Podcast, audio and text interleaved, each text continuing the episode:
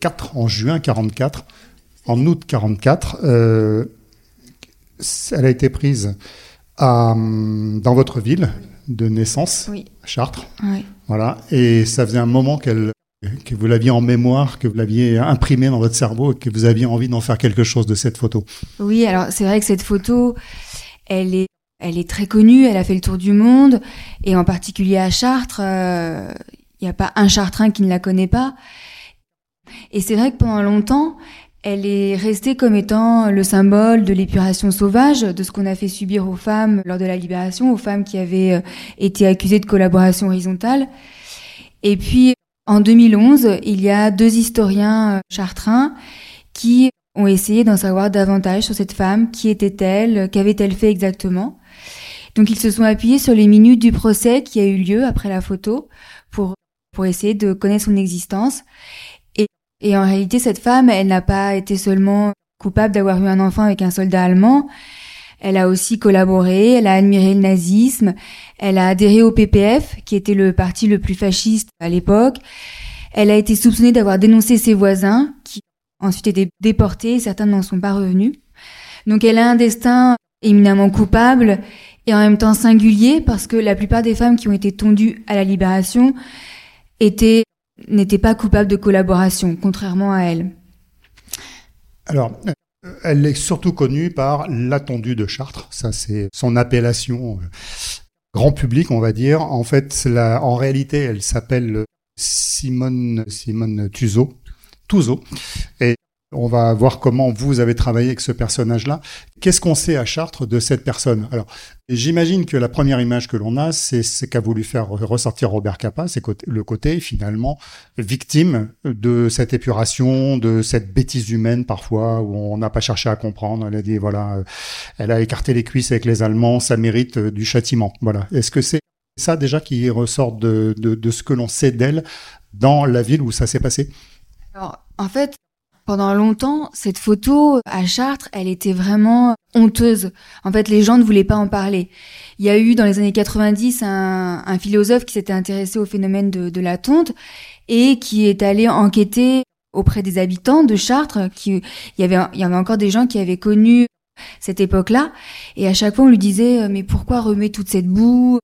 C'est inutile, arrêtons de parler de ça. Donc euh, voilà, c'est resté un peu dans l'ombre jusqu'en 2011, au moment où euh, Gérard Leray et Philippe Rétigné ont vraiment là fait un ouvrage historique, une reconstitution historique du parcours de cette femme. Alors du coup, on a appris plein de choses sur elle, mais pas la totalité. Il y a, il y a un certain nombre de d'ombres en fait sur sa vie, mais en fait ce que l'on sait à travers euh, tout ce qui a été enquête puis justice, c'est effectivement des faits qui sont très précis, qui sont euh, contrôlables, que l'on peut retrouver dans les archives, c'est toutes ces parties-là. Et, vous, à quel moment vous avez décidé de vous intéresser davantage à cette femme? J'imagine que quand vous étiez à l'école, on en parlait, donc euh, ça a dû mûrir pendant très très longtemps. Qu'est-ce qui, qui a déclenché en fait en vous ce besoin d'écrire et de décrypter ce que l'on voyait sur cette photo et qui parfois n'était pas la bonne interprétation? C'est vrai que cette photo, je la connais depuis toujours. Au lycée notamment, je me souviens très bien qu'on en avait parlé. On en restait en fait vraiment à la photo de Robert Capa sans aller plus loin. Et, en fait, ce qui m'a donné envie d'en savoir davantage, ou en tout cas d'explorer davantage, c'est la lecture de, de cette reconstitution historique publiée en 2011. Parce que, en fait, en lisant cette reconstitution, finalement, je suis restée avec un sentiment d'inachevé, dans le sens où toute la conjonction en fait de circonstances et de convictions qui ont pu mener cette femme à faire ces choix-là, à collaborer.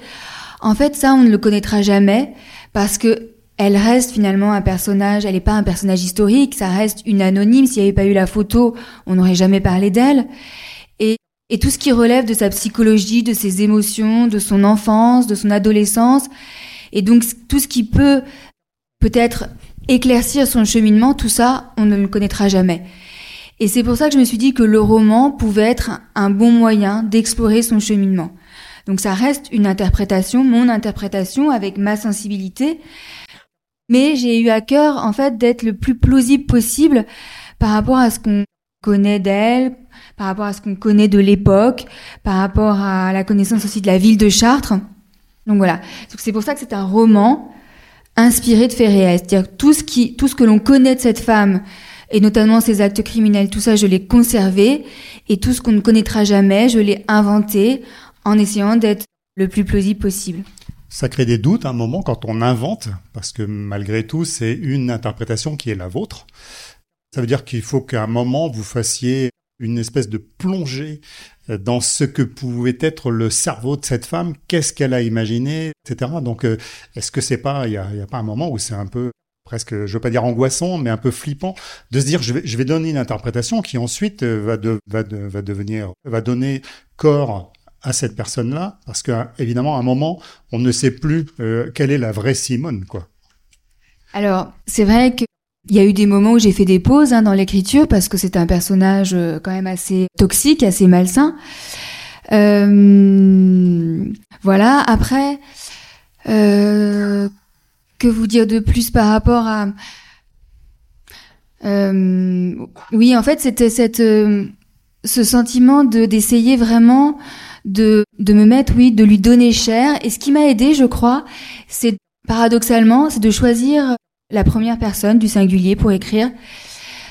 Au départ, j'avais, choisi la troisième personne et je me suis rendu compte que finalement, en choisissant un narrateur extérieur, finalement, c'était moi qui étais obligée de faire des choix dans ce que j'allais choisir de raconter ou de ne pas raconter. Alors qu'en prenant la première personne, finalement, uniquement elle qui fait ses choix, c'est uniquement elle qui est responsable de ce qu'elle dit, de ce qu'elle fait. Et moi, ça me permet en tant que qu'auteur, finalement, de prendre une distance avec ce personnage qui est, euh, qui est coupable. Vous lui avez fait faire des choses qui se déroulaient au fur et à mesure. Vous savez, c'est le fameux, le fameux syndrome de l'écrivain qui dit à un moment, mon, mon personnage m'échappe et il devient presque autonome. Est-ce que vous avez eu ce sentiment-là par moment Vous avez quand même essayé de coller euh, le, au plus proche? Oui, Alors après, j'ai toujours essayé d'être vraiment proche de cette reconstitution historique. Donc c'était toujours un aller-retour avec euh, ce que l'on sait et ce qui me semble hum, pouvoir s'être passé, pourquoi est-ce qu'elle a pris cette décision-là à ce moment-là. Donc c'était un va-et-vient permanent avec euh, la réalité et avec ce que je pouvais inventer. Vous vous êtes enfermé trois ans pour faire ce livre, loin de Chartres en plus. Ouais. Pourquoi? Euh, cet exil de trois années Alors, c'est un concours de circonstances, mais pas que. En fait, euh, je vivais à Chartres, donc Chartres c'est ma ville, c'est là où j'ai vraiment mon quotidien, où je travaille, où j'ai ma famille. Et, à un moment donné, mon mari a été muté à la Réunion, et je me suis dit que c'était le bon moment, j'avais 40 ans, pour essayer de réaliser ce rêve en fait d'écrire un roman. Et en fait, le fait d'être très loin de Chartres, à 11 000 kilomètres, ça m'a permis finalement de, comme si, de libérer mon imaginaire, comme si en fait, en restant à Chartres, j'étais cadenassée par le fait d'être dans un univers connu et le fait d'être loin, ça libérait en fait toute l'inventivité que je pouvais avoir par rapport à Chartres. Quand vous êtes parti là-bas avec l'envie d'écrire, c'était l'envie d'écrire sur Simone ou l'envie d'écrire un roman et puis finalement ça s'est imposé? Alors en fait j'avais l'envie d'écrire un roman qui se passerait pendant l'occupation. Ça, mhm. c'était depuis très longtemps, parce que c'est une période qui, qui m'intéresse, parce que je pense que c'est un creuset d'histoire et que les passions humaines ont été vraiment euh, exacerbées à ce moment-là. Donc ça, je, je savais que ça serait là-dessus. Donc en partant, j'ai emporté avec moi des films, des livres, et je suis retombée un peu par hasard sur cette photo que je connaissais, que je connaissais très bien. Et je me suis dit, bah, je vais pas chercher plus loin en fait. Mon sujet, ça sera, ça sera cette femme. Je vais essayer d'explorer son, son cheminement. Alors, ce qui est quand même très étonnant quand on, quand on lit, hein, vous connaissez, vous ne connaissez rien de moi, c'est le vocabulaire que vous employez, qui est un vocabulaire très très moderne. Il y a beaucoup d'argot, voilà, il y a des gros mots comme on dit quand on est à l'école. Et je me suis interrogé moi sur est-ce que ce langage, il n'est pas même très moderne, c'est-à-dire un langage d'aujourd'hui que vous transposez pendant la guerre, tout simplement. Est-ce que c'était déjà un langage comme ça? Est-ce que les, femmes comme Simone parlaient avec un langage parfois pas très châtié. Alors en fait, pour tout vous dire, pendant un an, j'ai écrit un premier jet et je, n'avais pas trouvé cette... Enfin, Simone, mon personnage n'avait pas cette voix-là. Et je trouvais que ça manquait finalement de, de personnalité. Et c'est à ce moment-là où j'ai relu des romans, ou même j'ai lu des romans qui avaient été écrits à cette époque-là, notamment Journal à quatre mains de Benoît et Flora Groult, qui est un journal de l'occupation écrit par deux jeunes filles. Alors là, en l'occurrence, ce sont des jeunes filles de bonne famille. Mais qui a, qui a été écrit à l'époque. Hein. Qui a été écrit pendant l'occupation. Et en fait, je me suis rendu compte que elle parle, elle parlait comme pratiquement comme aujourd'hui. Il y avait une modernité de la langue qui m'a euh, complètement surprise. Moi, j'imaginais qu'on avait un langage assez châtié, assez guindé même. Donc là, je me suis dit que je pouvais prendre beaucoup plus de liberté. après, j'ai relu d'autres livres et, et je me suis dit que Simone, en venant d'un milieu populaire, d'un milieu petit commerçant, je me suis dit que ça pouvait être plausible qu'elle parle de la sorte. Et, et après, c'est vrai que tous les termes que j'utilise, à chaque fois, j'ai eu à cœur de vérifier si véritablement c'était, ça existait déjà à cette époque-là. Donc, mon livre de chevet, c'est enfin, mon site de chevet, c'est le CNRTL, qui en fait nous permet de voir les occurrences des mots, à partir de quelle, quelle époque ils sont, ils sont, ils ont été utilisés en fait dans les romans. Et donc à chaque fois, j'ai vérifié chaque terme en me disant non là quand même, je pense pas que ça existe. Et si, en fait. Donc, peut-être que, enfin, c'est vrai que moi-même, ça pourrait me paraître anachronique. Certains termes pourraient me paraître anachroniques. En fait, ils, étaient tous les termes que j'ai utilisés existaient déjà à cette époque-là. Ce qui est très étonnant parce qu'en fait, on a cette représentation qui est une image en noir et blanc. Beaucoup de la plupart du temps quand on a des images de cette période euh, allez, de 1935 à 1945 en gros ce sont des images en noir et blanc avec euh, des vêtements euh, très particuliers les femmes en soquettes blanches vous les décrivez sans arrêt d'ailleurs. Des fois elles sont pas très blanches d'ailleurs. In fine, on se dit, mais c'est quand même curieux parce qu'on a presque l'impression qu'il y a un décalage entre l'image que l'on a et ce que vous écrivez, qui est un langage finalement, qui est un langage qu'on pourrait entendre dans, dans la rue, devant la librairie. Ouais, mais je vous dis, moi-même, j'ai été étonnée. Après, c'est pas si vieux que ça, hein. ça va faire presque 80 ans, c'est mm. pas si loin euh, de nous. Alors, la manière de vivre a changé, bien sûr. Euh, là, à l'époque, par exemple, euh, enfin, à chaque fois, j'avais à cœur de vraiment pouvoir immerger mon lecteur dans l'époque. Donc, j'ai été, je me suis interrogée sur la manière dont on, dont on se lavait, par exemple, avec un tube, dont on, la manière dont on mangeait, la manière dont on s'habillait. Donc là, j'ai regardé des films. Quel, quel film vous Alors, bah, un film qui m'a énormément marqué, c'est Une affaire de femme de Claude Chabrol, où là, avec le Isabelle Huppert, euh, voilà, qui m'a, qui m'a beaucoup inspiré, notamment dans sa manière de se vêtir, et puis pour l'épisode de l'avortement également. Donc, euh, voilà. Ça vous a obligé à essayer de comprendre comment on vivait dans cette époque trouble euh, quel était le quotidien pendant la guerre, hein, où on mange du rutabaga et tout un tas de trucs qu'on n'a plus l'habitude de voir, sauf maintenant les bobos achètent ça sur les marchés. ça c'est redevenu à la mode, mais ça revient, voilà, avec les, les, les crônes et toutes ces choses-là. Mais ça vous a aussi obligé à vous plonger dans la condition féminine de l'époque, parce que finalement, Simone, c'est, pour moi, c'est le journal d'une émancipation. Oui, alors c'est vrai qu'en écrivant, je me suis pas je me suis pas dit que j'allais écrire sur la condition féminine. Oui. Mais, euh, mais c'est vrai que j'ai essayé de, de, de faire ressortir des événements qui sont finalement symptomatiques de cette condition féminine, mais qui, l'ont, qui le sont aussi aujourd'hui. Enfin, je parle d'agression sexuelle, ça a malheureusement toujours existé, hein, donc ça, ça existe aujourd'hui. Aujourd'hui, on en parle. Ça existait également à cette époque-là. Donc euh, voilà, c'est la raison pour laquelle, euh, oui, je, l'ai placé dans mon roman. Alors si on prend Simone, on va essayer d'oublier la vraie Simone, celle de Robert Capa, et pour s'intéresser à la vôtre. Forcément, il y a des différences, mais voilà, c'est c'est l'éclosion d'une jeune fille qui a envie de sortir de son milieu. Euh, je vous trouve vachement dur avec les descriptions que vous faites de la province, des petits provinciaux, des petites gens, de, des mesquineries loin de Paris. Moi, j'ai l'impression que c'est ce que je ressens et que du coup, vous avez une, cette Simone qui a vraiment envie de sortir de ça, quoi. Alors, je pense que euh, la ville de Chartres, en fait, est une petite ville. Combien d'habitants à Chartres? Alors, actuellement, 60 000. À l'époque, je dirais plutôt 30 000. Donc petite ville, oui, de province, dont la particularité finalement est cette cathédrale qui autour de laquelle euh, toute la vie s'organise, que ça soit euh, les commerçants, que ça soit le calendrier religieux. Donc il y a, beaucoup d'événements religieux. Et une petite ville, oui, très conservatrice.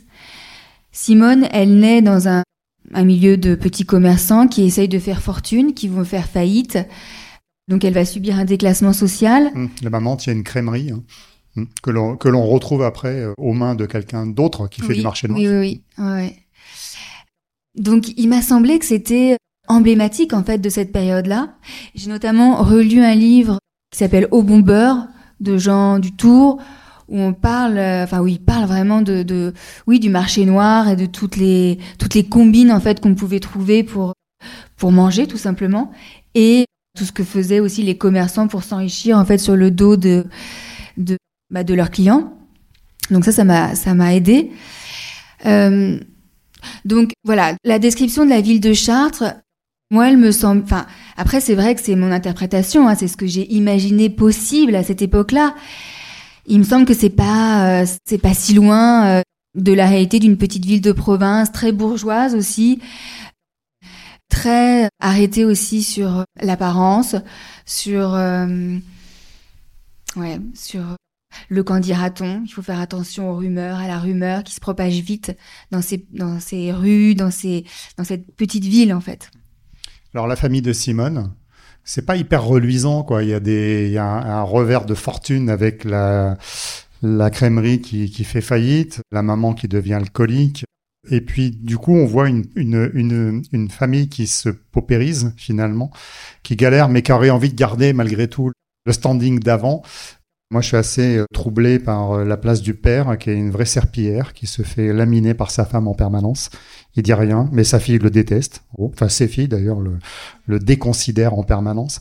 Tout ça, c'est quand même un univers un peu difficile que vous avez décrit. Alors oui, oui. Il y a une atmosphère familiale complètement haineuse, en fait, je dirais, parce que du fait du déclassement social, du fait de la faillite de la crèmerie, en fait, ça engendre chez la mère de Simone une haine viscérale contre. Enfin, elle cherche des boucs émissaires hein, à sa à sa déroute, et donc euh, bah ça va être facile de trouver. Il y a une haine du Front populaire, un anticommunisme assumé, un antisémitisme assumé. Donc le personnage de Simone grandit dans cette atmosphère euh, oui, faite de haine et de violence, et c'est toujours les autres qui euh, qui sont qui, qui sont les coupables en fait. C'est à cause des autres si on ne réussit pas. La mère de Simone ne se remet jamais en question parce que, enfin, je dis aussi que, elle euh, elle a aussi sa part de responsabilité. Elle elle pareil, elle elle essaye de louper ses clients, elle euh, et puis elle est jamais aimable avec ses clients donc mais elle c'est une vraie commerçante quoi. Ah, je, ne sais pas si on peut dire ça, mais en tout cas, la mère de Simone attribuera toujours sa faillite aux autres et jamais elle ne se remet en question. Donc Simone, elle grandit dans cette atmosphère-là. Ça lui donne une rage de vaincre un peu quand même, hein, parce qu'elle a envie de s'en sortir. Ça lui donne une rage de vaincre, ça lui donne une envie de même de se venger en fait. Elle a soif de revanche. Et donc ça sera un des éléments un des multiples événements qui fera que plus tard, elle fera euh, les choix qui seront les siens.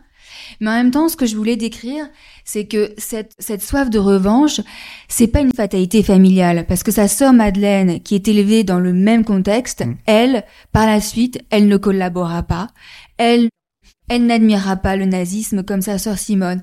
Donc, en fait, si Simone par la suite fera ses choix funestes, c'est une conjonction à la fois de circonstances familiales, mais aussi ça vient de sa propre psychologie, de ses propres hmm. motivations. Voilà. Et c'est là que ça devient intéressant parce que c'est comme ça que vous avez construit ce personnage. Donc là, c'est pour ça qu'on sort de la vraie Simone et vous avez construit ce personnage et finalement on l'accompagne, on a on a plaisir à la voir bachoter, réussir ses études. Alors, est-ce que c'est la vraie Simone qui a eu qui a été une des premières femmes à avoir le oui, Oui, absolument. Ouais, La vraie Simone Touzeau a eu le bac, ce qui était euh, extrêmement rare à l'époque. À peine 5% de la population euh, des femmes, hein, c'est ça Moins 3%, voilà.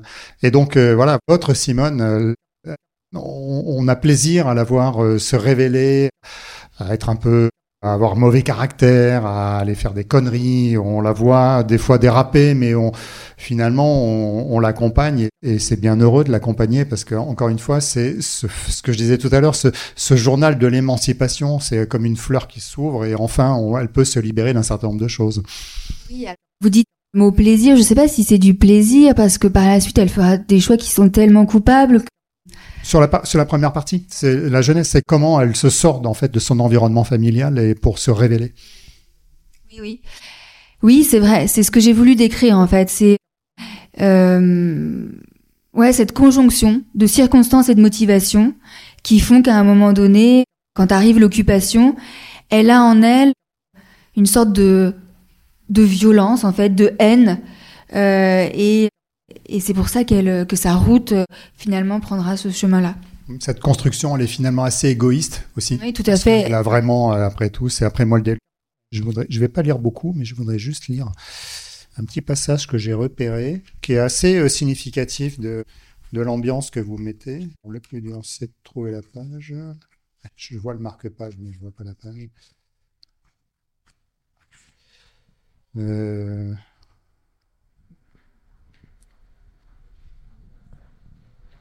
Est-ce que c'est ça? Mais au milieu de ce bordel, une certitude surnage, je n'abandonnerai pas. L'Allemagne nazie m'offre un avenir que ne m'a jamais laissé espérer la France moisie. Puissance contre décadence, vainqueur contre vaincu. Il faut que je cesse de me triturer le cerveau, le choix est tellement simple. Voilà. Je trouve que c'est un... quelques phrases qui résument assez bien l'ambiance que vous avez voulu décrire. Oui, c'est vrai que oui, c'est la France moisie, c'est ce qu'elle c'est ce qu'elle ressent en fait. Enfin, c'est ce que j'ai imaginé qu'elle pouvait ressentir et qui fera que bah, qu'ensuite elle elle n'aura aucun doute pour s'engager dans la collaboration, pour aller traduire des affiches antisémites, pour servir la cause nazie. On allait même peindre des croix gammées dans son école.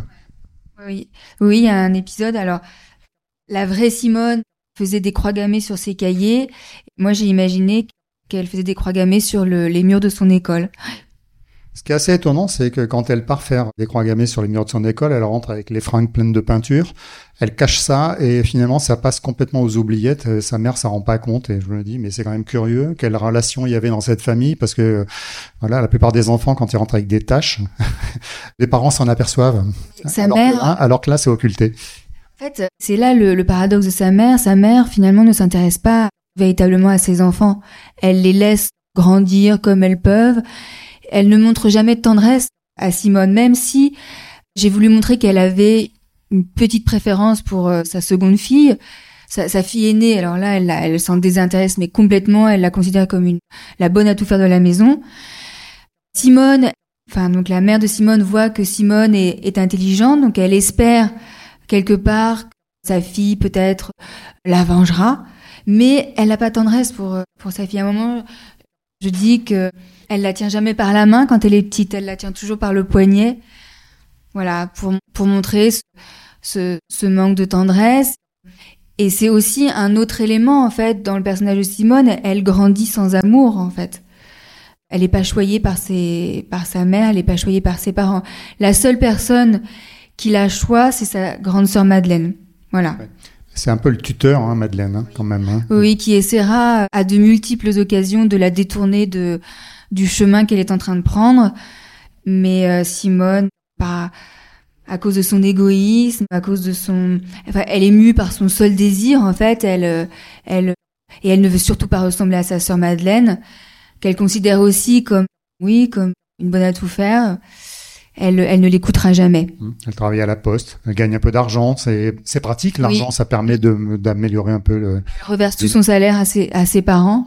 Et ça, Simone se dit, mais moi, je ferai jamais ça. Oui, ça c'est quand même assez étonnant. Alors, euh, parlons de la, de la, construction du livre. Il y a un fil rouge, c'est cette fameuse journée que vous décrivez avec beaucoup, beaucoup de détails, qui est quand même assez horrible, où là, le, le langage est encore plus cru. Et c'est, vous avez disséminé des morceaux de cette journée, du matin jusqu'au soir. On démarre avec cette journée, on finit avec cette journée. Pourquoi vous avez choisi cette, cette construction pour, pour rappeler finalement tout ce qui a construit Simone? En fait, quand j'ai écrit le roman, quand j'ai commencé à écrire, j'ai écrit d'abord cette journée-là. Et je voulais la décrire dans ses moindres détails, avec euh, d'abord elle est emmenée à la préfecture, ensuite elle va, elle attend, elle va, être, avoir le crâne rasé, ensuite elle fait tout pour essayer de revenir chez elle pour récupérer sa fille. Elle va revenir, il y, aura des tirs euh, qui proviendront de la cathédrale. Donc il y a, y a, beaucoup en fait d'éléments euh, factuels que l'on connaît de cette journée. Ça c'est l'histoire de la journée, ça c'est la voilà, histoire. Ça c'est la, la réalité. Voilà, donc j'avais vraiment à cœur de la décrire dans ses moindres détails. Et, et après, je me suis dit que ça pouvait être... Après, ce qui m'intéressait, bien sûr, c'était de, raconter tous les événements qui ont précédé cette journée. Et je me suis dit que ça pouvait être une bonne idée de faire commencer le livre avec la journée du 16 août 44 et d'intercaler ensuite des événements antérieurs et de finir avec le moment où la photo a été prise. Alors ce qui est intéressant, c'est justement euh, comme on suit le cheminement de Simone, et je, je, je, le redis encore une fois, on trouve du plaisir à sa, à sa manière de s'émanciper et de réussir finalement à, passer son bac, euh, avoir des, avoir des projets, arriver au bout de son truc. Alors parfois elle recule un peu, elle est un peu, j'avance de deux pas et je recule assez rapidement, mais n'empêche qu'on on trouve ce plaisir-là et de, et de temps en temps remettre ce chapitre très très factuel où il y a quand même les pires horreurs qui sont faites, qui sont racontées, je trouve que ça permet aussi tout le temps de remettre en, en circonstance en réalité. On peut pas oublier cette journée durant laquelle vous présentez aussi une population française qui est pas hyper glorieuse, quoi, hein, parce que voilà, les, les fifines, hein, sont pas, sont pas très finaux. Oui, oui, alors sur la, journée du 16 août, c'est vrai que par exemple à Chartres, en, tout cas, il y a eu très très peu de résistants en fait. Et donc euh, les, les quelques résistants qu'il y a eu à la libération, il y en a eu beaucoup en fait qui ont retourné leur veste. Très, enfin, c'était, ils étaient résistants depuis la veille. Donc ça, ça a été, ça, ça a été établi. Après, je me suis inspirée aussi de photos qui ont été prises ce jour-là où on voit cette foule. Euh, il y a notamment une, une photo qui m'a énormément marquée, où on voit les grilles de la préfecture, donc des grilles euh, noires avec qui sont pointues, et on voit les gens agrippés contre la grille. On imagine que devant il y a les femmes qui sont tondues, et il y a notamment un homme, enfin vraiment un visage haineux et avec des cris. Enfin, on, on les entend presque crier. Et c'est ça en fait qui m'a inspiré pour pour essayer de décrire cette ambiance.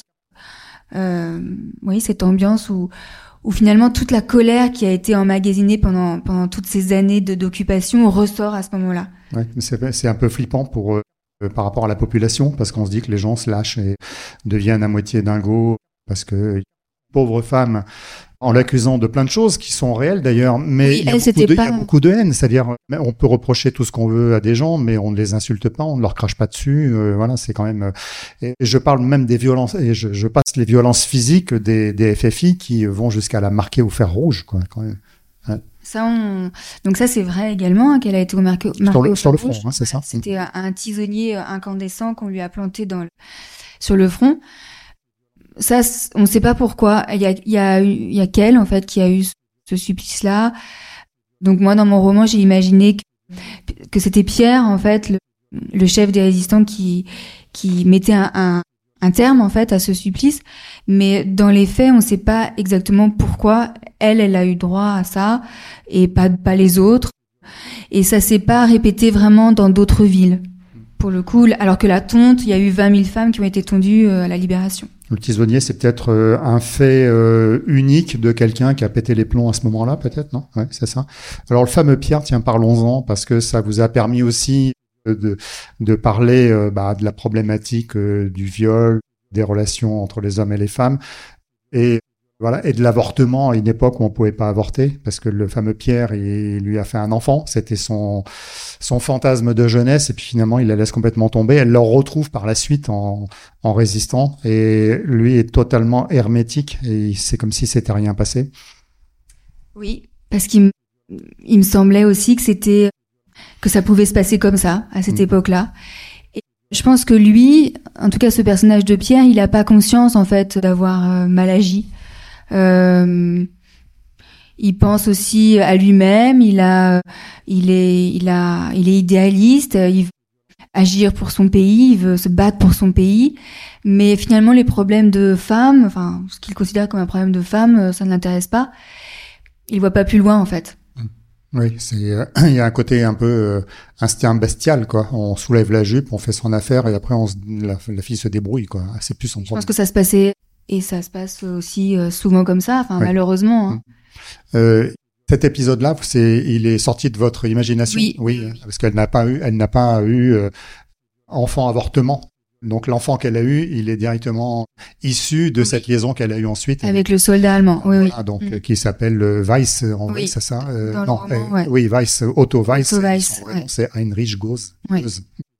Donc là, voilà. Donc ça, ça c'est une partie que vous avez rajoutée pour euh, redonner un peu le un, un, panorama de la société. Oui, c'est ça. Pour plonger dans un contexte et pour aussi euh, montrer les différents éléments qui peuvent expliquer la, la violence qu'elle a en elle, en fait.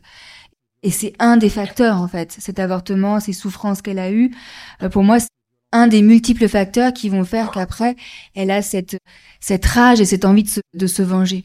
Oui, c'est le mot vengeance, oui, il est très très fort, parce qu'il est à, à, pas mal de niveaux, en fait, hein, ce, ce sentiment de vengeance. Oui, il est au niveau euh, social, il est au niveau euh, de sa condition de femme, au niveau aussi euh, par rapport à, sa sœur, donc parce que sa sœur aussi va subir une agression sexuelle. Donc donc c'est un tout en fait, c'est ses humiliations, c'est le déclassement social, c'est sa, sa, psychologie aussi, sa propre psychologie, son égoïsme, son désir de vivre pour elle, son désir de vivre libre, son désir de, venger ses parents, enfin en tout cas sa mère, l'atmosphère familiale. Et puis euh, elle va développer aussi une admiration en fait pour pour euh, la grandeur de, de l'Allemagne nazie, enfin ce qu'elle considère comme de la grandeur, ce culte de l'homme fort, les rassemblements hitlériens vont la subjuguer. Donc voilà, c'est cet ensemble, cet enchevêtrement de motivation, de circonstances qui vont faire que quand arrive l'occupation, pour elle, ça va être comme, enfin, elle a aucun doute sur le fait que collaborer, c'est la bonne solution. Oui, c'est ça, c'est qu'elle a un rôle à jouer en fait. Et durant euh, toute sa vie, en fait, elle a comme des mentors, comme des personnages qui l'accompagnent quand elle est plus jeune. Euh, c'est sa copine Colette qui disparaît parce que Colette, euh, je sais plus comment elle s'appelle d'ailleurs. Colette Klein. Klein, voilà. Donc on comprend pourquoi elle disparaît. Et puis après, euh, il y a la rencontre avec Eva, c'est ça, ouais, qui qui est une sorte de modèle, hein, mais diabolique. Diabolique, oui, c'est ce que j'allais dire. Oui. Ouais. Euh... Alors c'est complètement différent de Colette. Vous voulez que je parle de, de Colette Ah oui, oui, oui, oui. Donc, euh, Alors, on, est, on est plus dans, les, dans le côté intellectuel. C'est au moment de la, de la, le moment où le, où où Simone se forge sa culture en réalité. C'est ce moment-là. Ce que je voulais montrer en fait avec le personnage de Colette, c'est l'aveuglement euh, complet de Simone. C'est-à-dire qu'elle a une amie, elle est en sixième, elle a une amie qu'elle aime beaucoup, qu'elle admire beaucoup, et à un moment cette amie disparaît. Euh, et elle, elle comprend, enfin, elle apprend a posteriori que cette amie était juive et que si elle disparaît, c'est parce que ses parents se doutent que en France il va se passer des choses terribles, donc il préfère, le père préfère faire partir sa famille. Mais Simone, tout en sachant qu'elle a eu une amie juive, en fait, elle ne sera pas capable par la suite de bah, de faire le lien. Et elle continuera en fait à professer cet antisémitisme comme c'était normal en fait. Et elle n'arrive pas à, à, se dire attention enfin moi-même j'ai eu une amie juive et non elle reste complètement aveuglée complètement embourbée dans ce dans, dans, dans ses choix nauséabonds malgré le fait qu'elle a eu qu'elle ait eu cette amie hmm. et même en fait elle considère que que Colette l'a abandonnée elle est même pas capable de se dire elle est partie pour sauver sa vie en fait non elle est, elle est partie parce qu'elle, parce qu'elle voulait me m'abandonner. Donc là, c'était pour montrer à la fois son aveuglement et son, son égoïsme forcené, en fait. Voilà. Et alors ce deuxième personnage que nous évoquions, Eva, Oui. oui, alors là c'est la personne qui a compris le mode d'emploi pour euh, encore, c'est encore une histoire d'ascenseur social finalement et quelque part de revanche. On a vraiment une une femme qui qui comprend le fonctionnement de toute cette société allemande qui est venue s'installer, militaire essentiellement, et elle connaît tous les rouages et elle participe au truc et et, et, et là ça devient elle est vraiment diabolique, c'est le mot que vous avez euh, cité tout à l'heure. Ouais, ouais. Donc c'est vrai qu'au début, euh, Simone va être subjuguée par cette femme. Pour elle, elle a l'impression qu'elle a qu'elle a tout compris, qu'elle a réussi sa vie, qu'elle est admirée, elle est elle mange à sa faim, elle euh, elle gravite parmi les huiles de la société euh, d'occupation, voilà.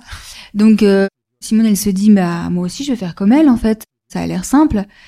Et elle se rendra compte trop tard en fait bah de en fait Eva euh, va, va très très loin en fait dans la collaboration puisque on soupçonne qu'elle participe à des à des interrogatoires, à des à- voire à de la torture.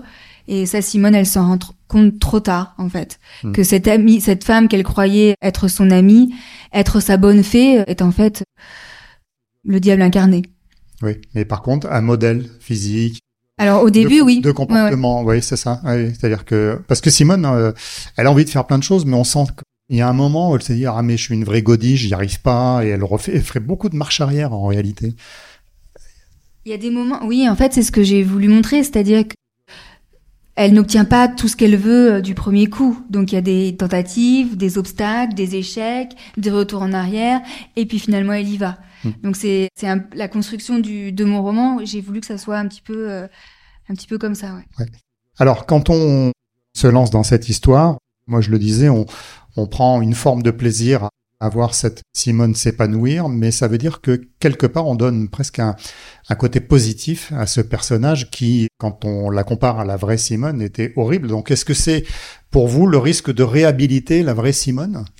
Alors, Alors- On vous a reproché ça, vous en a parlé de ça ou pas? Alors oui, on en a parlé, mais c'est absolument pas du tout mon projet de la réhabiliter. Beaucoup de lecteurs me disent d'ailleurs qu'elle n'est pas du tout sympathique en fait, qu'ils ont plutôt envie de la secouer et pour qu'elle arrête de faire tout ce qu'elle fait. Mon projet c'était c'était vraiment d'essayer d'explorer pourquoi une jeune femme fait ces choix-là. Pourquoi est-ce qu'elle bascule dans la collaboration? Pourquoi est-ce qu'elle commet ces actes criminels? Et en fait, donc bien sûr en passant par le roman et finalement en lui attribuant, enfin en la renvoyant à son humanité, en lui donnant chair. Donc je lui ai reconnu une certaine humanité, mais reconnaissant cette humanité, je ne la dédouane absolument pas de ses crimes. En fait, ça n'a rien à voir. C'est au contraire dire que quelqu'un de somme toute très ordinaire, quelqu'un qui a aimé, qui a eu un enfant, qui a souffert aussi, est capable de ces actes-là. Et c'est, l'idée, c'est de regarder en face, en fait, les motivations qui ont pu être les siennes, et en me disant, enfin, en disant, soyons vigilants, justement. Regardons en face la puissance de séduction de ces idéologies mortifères, comme euh, l'a été le nazisme, pour justement que ça ne recommence plus. Donc c'était ça mon projet, et absolument pas euh, de réhabiliter qui que ce soit. Les deux historiens que vous avez cités sur le, le livre La tondue 40, 44-47, c'est ça? Non Oui. J'imagine qu'ils ont lu votre roman et qu'ils vous ont fait un petit feedback? Oui, oui. Alors c'était deux feedbacks différents. Donc Gérard Leray, qui est professeur d'histoire, m'a dit que j'avais bien respecté finalement le caractère de ce qu'il pouvait imaginer de, de cette Simone Touzeau. Là où il était moins euh, d'accord avec moi, c'est sur le langage qu'utilise Ah. Simone. Voilà, on en parlait tout à l'heure. Donc euh, il me dit, moi, je suis pas sûre qu'elle qu'elle parlait comme ça. Bon, en même temps, on ne saura jamais. Donc moi, j'ai imaginé que c'était plausible. Après, il m'a dit, il m'a dit, soyez fiers de votre travail. Donc ça, ça m'a conforté en fait dans mon projet. Et l'autre, donc Philippe Rétinier, qui n'est pas historien, qui est plutôt un très très bon connaisseur en fait de la ville de Chartres, m'a dit, mais moi je, je, enfin c'est un roman, donc euh, je ne juge pas un roman à l'aune de l'histoire en fait. Voilà. En fait, l'historien, euh, il est aussi démuni que vous face à des choses manquantes, en fait. Donc, Oui, en fait, ce sont, de faire sa propre interprétation. ce sont, ce sont des vides. Le roman est là finalement pour, euh, je crois, explorer la complexité de l'être humain. Mm. Et ça, l'histoire ne le peut pas en fait. la psychologie, les émotions d'un personnage, euh, ça, c'est pas possible. Ça permet également de raconter des choses qui seraient pas racontables euh, d'un point de vue journalistique ou historique, c'est ça. Hein? Bien sûr. Mm. Mais après, moi, ce que, enfin, j'invite toujours mes lecteurs, s'ils souhaitent en savoir davantage, à lire justement cette enquête historique pour, euh, bah, pour, pour voir ce que ce qui était réel et ce que j'ai inventé et aller plus loin en fait dans cette connaissance de cette histoire. Est-ce que vous avez eu des, des retours de, de, lecteurs, de gens qui, qui ont réagi à la, suite de la lecture de, l'ouvrage bah Oui, oui, bien sûr, j'ai énormément de, retours de lecteurs. Euh, j'étais par exemple ce week-end à Saint-Étienne au salon du livre. Donc beaucoup de gens qui me disent, alors soit qui ont déjà lu le livre et qui me disent euh, bah merci, j'ai vraiment eu le sentiment d'être replongé dans une époque. Ça m'a permis de me poser des questions aussi, de me dire mais finalement qu'est-ce que j'aurais fait? Qu'aurions-nous fait? À la place de cette femme? Et puis d'autres lecteurs qui, qui me disent bah, j'ai très envie de, de lire votre livre. Merci. Et ben voilà, ça fait une heure que nous parlons avec Julie Héraclès, que je remercie d'être avec nous. Merci beaucoup à, la les volcans. On a du temps pour des délicaces éventuellement. Vous ne connaissez rien de moi, donc l'histoire de, de Simone chez Jean-Claude Lattès. on, bah, on, espère vous recevoir bientôt pour d'autres histoires aussi passionnantes que celle-ci, et puis des interprétations aussi intéressantes. Et merci beaucoup à vous de votre présence. Merci. Merci.